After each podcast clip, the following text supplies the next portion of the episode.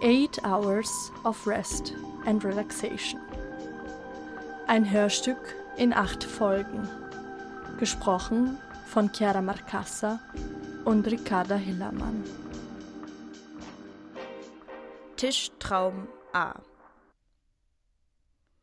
Mensch und Tier rücken immer näher zusammen. Und das nicht nur in Bezug auf ihre Domestizierung, sondern auch durch das unaufhaltsame Eindringen des Menschen in seine natürlichen Lebensräume.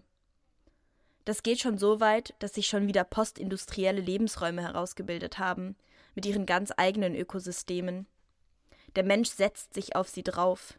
Dass da Funken überspringen, erstaunt kaum. Ist die Blutsbrüderschaft einmal geschlossen, gibt es kein Zurück mehr. Ein so archaisches Wort zu bemühen, liegt mir eigentlich fern. Aber das ist der Weg, den der Virus genommen hat. Was wäre, wenn der Mensch die visuelle Fähigkeit besäße, den Weg, den ein Virus zurücklegt, zu sehen, den Weg des Virus zu gehen, um den Menschen, der von ihm befallen wird, zu loben, dass er diese Verbindung zulässt, dass er ein Einfallstor ist, offene Arme, bereit ist für eine Freundschaft mit ihm, die weiße Fahne schwenkt, und das obwohl der Mensch herzlich wenig Einfluss darauf nehmen kann, auf den Weg, den der Virus nimmt. Der Mensch kann nur auf ihn reagieren. Das macht ihn selten handlungsunfähig, stößt ihn von seinem anthropozentrischen Thron. Würde der Mensch so, wie er mit der Natur oder was er als Natur bezeichnet hat und nur durch und wegen ihm zur Natur wurde, würde der Mensch so mit sich selbst und anderen Menschen umgehen, wie er mit der Natur umgeht, dann gäbe es den Menschen längst nicht mehr. Ich stelle mir vor, wie sich die Wanderung des Virus kartografieren ließe wie er phosphoreszierend auf jeden Körper und Architektur als leuchtender Faden ohne Unterbrechung durch die Lüfte schwebt, sich entlang aller Materialien bewegt. Das Auftreten des Virus, sein Anklopfen im Sinne der Krankheit, die seine Existenz unter Beweis stellt, die er auslöst, weist auf die Unzertrennlichkeit der beiden Sphären hin, deren Auseinanderdividieren der Mensch sich seit jeher zur Hauptaufgabe gemacht hat, aus purer Langeweile weil ihm die Unordnung, die er zwischen den Menschen untereinander schon gestiftet hatte, nicht ausreichte, weil er vergessen wollte, dass er sich in Exzess und Ekstase verlieren kann und sich vor dieser Gefahr selbst schützen wollte? Hat die Zügelung der Lust, des sich Verlierens und des Unkontrollierten, des sich Aufhebens in einem übergeordneten Ziel oder der eigenen Community, wie wir es heute vielleicht nennen würden, über Jahrtausende in Bahnen umgelenkt, in Gesetze umgeschrieben, in Denkmodellen versteckt, in Produkte ausgelagert, ihr einen Geldwert gegeben? Hat nicht all das zur Folge, dass wir den Umgang mit ihr verloren haben, dass wir keine Verhältnismäßigkeit mehr haben, weil wir nur noch schätzen können, wie überwältigend sie sein kann? Diese Trennung ist künstlich und unsichtbar. Und ein Virus ist und bleibt leider genauso unsichtbar, genauso wie ein Algorithmus. Er hat keine Farbe und keine Meinung und keine Bedürfnisse. Oder zumindest nicht in der Art und Weise, was sich der Mensch darunter vorstellt. Der Virus ist nur durch Tests messbar. Der Algorithmus ist ein Rhythmus wie der Schlafrhythmus. Und genauso echt. Sie gehören zu unserer mentalen Textur und deswegen sind sie echt. Genauso wie ein Einhorn echt ist.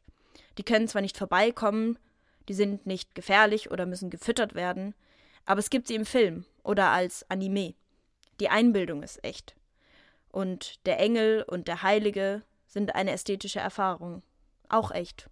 Wenn alles echt ist, und das ist super so, dass die eine Erfahrung nicht mehr gegen die andere abgewertet wird, weil das sinnliche Erleben endlich respektiert wird.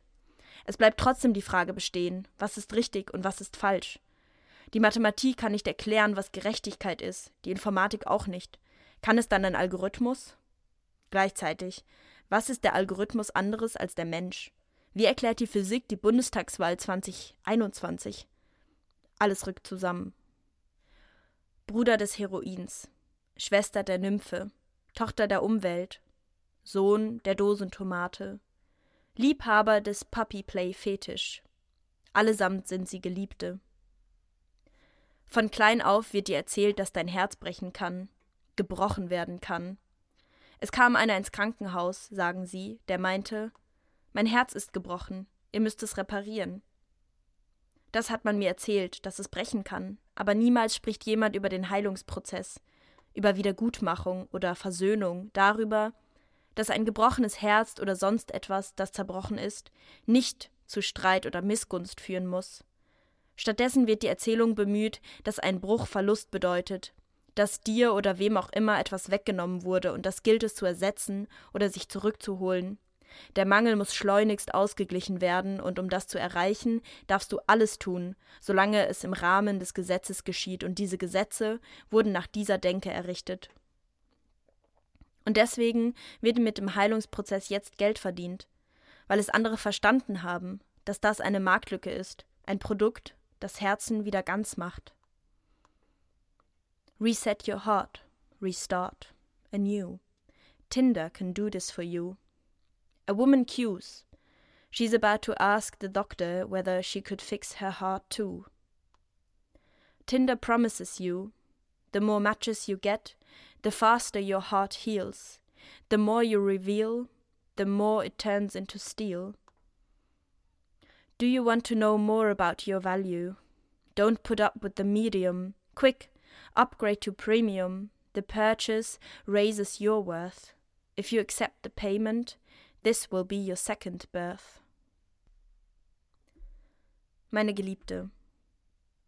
Meine Mutter meinte kürzlich zu mir, ich möge die Katastrophisierung der Banalität beenden. Sie sagte, meine Reaktion sei jene einer verletzten Eitelkeit. Nichts ist mehr banal, und genau das ist das Problem.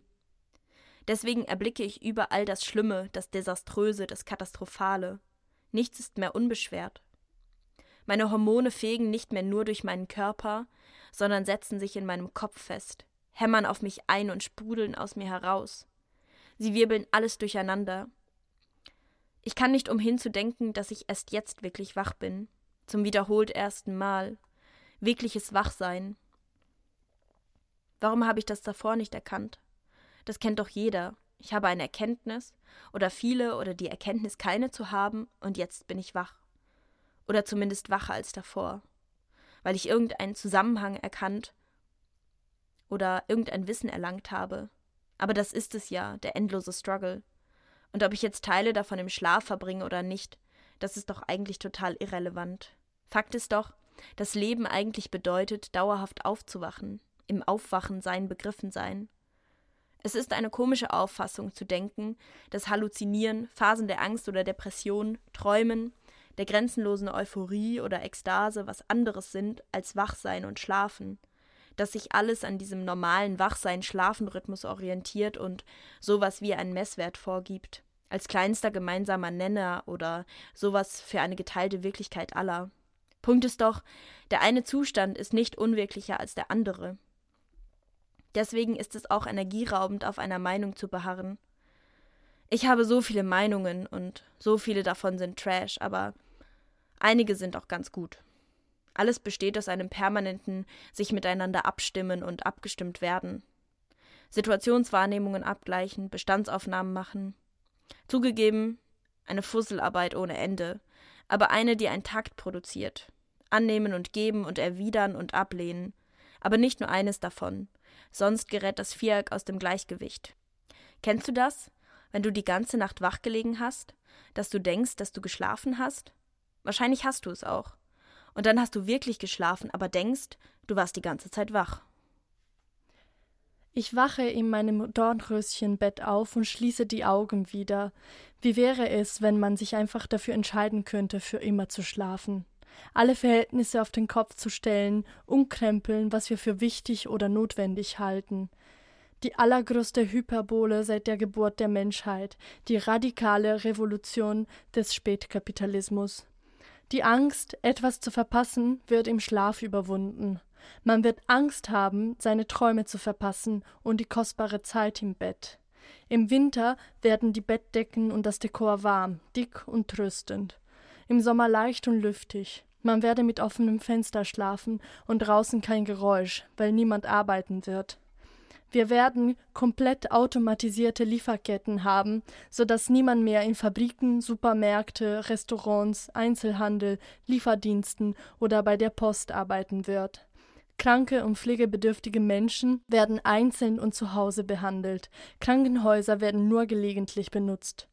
Kindern wird das Schulwissen mittels binauralen Technologien während des Schlafens direkt in das Gehirn transplantiert. Keine Schule mehr, keine Lehrerinnen, keine Hausaufgaben. Es gibt kein Geld mehr. Dieser Irrglaube wurde für ungültig und äußerst schädlich erklärt, wurde der Geldglaube doch als ein solcher identifiziert, der alle jüngeren Konflikte provoziert und einen Keil durch die Gesellschaften getrieben hatte. Die Menschen waren allzu lange dieser großen Illusion aufgesessen, welche die Macht der Mächtigen festigte. Nach seiner Desakralisierung und Enthronisierung wurde es ruhiger. Jeder und jede wird jetzt einmal in der Woche mit einer künstlichen, regionalen und saisonalen Mahlzeit beliefert. Mehr wird man ja nicht brauchen, um am Leben zu bleiben. Die Produktion von schlaffördernden Filmen, Büchern, Podcasts, Alben und Zeitschriften wird institutionalisiert, so wie die Verteilung von milden, optimierten und nicht suchtinduzierenden Schlafmitteln. Alles ASMR, alles entspannend, keine Konflikte, keine Storylines mehr, nur Sensationen, Klänge und Geräusche. Alle Freizeitaktivitäten werden abgeschafft, alle Kulten und Riten, alle Kultureinrichtungen. Die Forschung wird sich auch in aktualisierter und automatisierter Form nur dem Schlaf widmen, seiner Optimierung und der Entwicklung von Technologien, die ermöglichen, ihn zu messen, Träume zu speichern, zu kontrollieren oder zu wiederholen, die das Lernen im Schlaf ermöglichen und verbessern, die schlimmen chronischen oder autoimmunitären Krankheiten im und durch Schlaf behandeln, die Material Potenzial für Träumen und Gedanken erzeugen. Denn wenn unser Alltag nur vom Schlaf besetzt wird, dann werden unsere Träume auch plötzlich leerer als sonst. Wir werden kaum noch was erleben jenseits des Schlafens, der Realität unserer Wohnungen, unserer Betten. Es wird Menschen geben, die nach der Einführung des totalisierenden Schlafrhythmus geboren sein werden. Sie werden nicht anderes kennen, nichts wissen, nicht wissen, wie das Leben davor war. Sie werden nur den Schlaf, das Träumen und das Zuhause kennen. Oder vielleicht genau deswegen, weil die externen Impulse so reduziert werden, dann werden unsere Träume und Gedanken noch höher, abstrakter, vielleicht reiner, wie Engel oder Heilige. Wir werden das alte Leben, die Reisen und die ganzen Erlebnisse nie missen, da alles sich in unserem Kopf abspielen wird. Und es wird sowieso nichts mehr jenseits des Schlafens geben. Alle werden so gesund sein, so glücklich. Ohne Herausforderungen, purer Genuss trifft an ihrer Stellen, die keine negativen Konsequenzen kennt. Unsere Lebenserwartung wird sich mindestens verdreifachen. PatientInnen mit psychischen Krankheiten werden durch den Schlaf und die Sicherheit der eigenen Wohnung erleben, wie ihr Zustand sich stabilisiert und möglicherweise progressiv weniger leiden. Wie die Wohnungskatze werden wir nur das Bett verlassen, um kurz unseren Körper zu dehnen, auf Toilette zu gehen oder zu spielen. Ansonsten wird nichts unseren Träumen, unser nahezu perfektes Leben stören. Es klingt ja gewissermaßen total absurd, aber es wäre möglich. Schon morgen könnte es realisiert werden. Cyber Courage, Community and Comfort. Das werden die drei zentralen Begriffe sein, welche die Zeit des totalisierenden Schlafrhythmus prägen werden. Dahin vegetieren, während the mind stimuliert ist, erlebt und lernt. Das totalisierende Schlafrhythmus gewährt uns Zuflucht. Die Flucht vor der eigenen Ausgesetztheit in ein berechnetes und geregeltes Ausgesetztsein. Aber dieser Zufluchtsort ist einfach nur ein weiterer Ort, ein Anknüpfungsort, wir wissen, das Auto wird faktisch nicht kleiner, nur weil es einmal abgefahren Abstand zu uns gewinnt. Das Einzige, was wir tun können, besteht darin, die Illusion zu korrigieren. Das Gleiche passiert doch dann, sobald wir uns in den Schlaf begeben. Nichts anderes. Dort besteht mein Leben dann aus Katastrophen, die niemals eintreffen, und trotzdem sind sie echt. Oder nicht?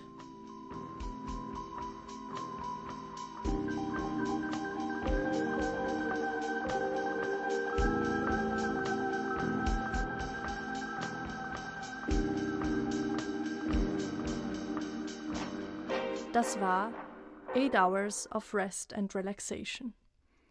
Ein Hörstück in acht Folgen von Chiara Marcassa und Ricarda Hillermann.